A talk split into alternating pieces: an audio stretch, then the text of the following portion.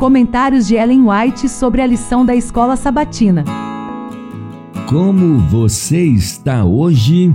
Estamos iniciando o estudo desta segunda-feira, dia 29 de maio. O tema: A antiga mentira da imortalidade. Satanás disse aos seus anjos que fizessem um esforço especial para espalhar a mentira a princípio proferida a Eva no Éden, que está em Gênesis 3:4 e diz: É certo que vocês não morrerão. E sendo o erro recebido pelo povo, e sendo este levado a crer que o homem é imortal, Satanás o induziu a crer que o pecador viverá em eterno estado de miséria. Estava preparado o caminho para Satanás agir por intermédio de seus representantes e apresentar Deus perante o povo como um tirano vingativo, como alguém que mergulha no inferno todos os que não lhe agradam e os faz sentir sua ira para sempre e enquanto sofrem indescritível aflição e se contorcem nas chamas eternas, ele é representado a olhar sobre eles com satisfação.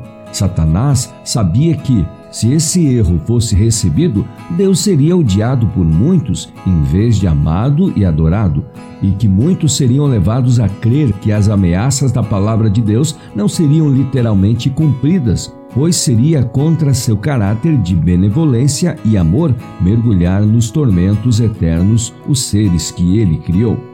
Muito dos tristes resultados do espiritualismo pesará sobre os pastores desta época, pois têm pisado a verdade e preferido em seu lugar as fábulas.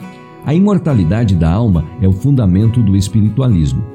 Em nenhuma parte a palavra de Deus ensina que a alma do homem seja imortal, a imortalidade é atributo unicamente de Deus. Ele é o único que possui imortalidade, que habita em luz inacessível, a quem homem algum jamais viu, nem é capaz de ver. A ele honra e poder eterno. Amém. 1 Timóteo 6, verso 16. A palavra de Deus, devidamente compreendida e aplicada, é uma salvaguarda contra o espiritualismo. Esse difundido dogma tem encaminhado milhares ao universalismo, à infidelidade e ao ateísmo. A palavra de Deus é clara. É uma perfeita cadeia de verdades e se demonstrará uma âncora para os que estão dispostos a aceitá-la, ainda que tenham de sacrificar suas acariciadas fábulas. Ela os salvará dos terríveis enganos destes tempos perigosos. A doutrina da imortalidade natural preparou o caminho para o moderno Espiritismo. Esse é um meio de comunicação considerado sagrado e que Satanás usa para realizar seus propósitos. Os anjos caídos, que cumprem suas ordens, aparecem como mensageiros do mundo dos espíritos.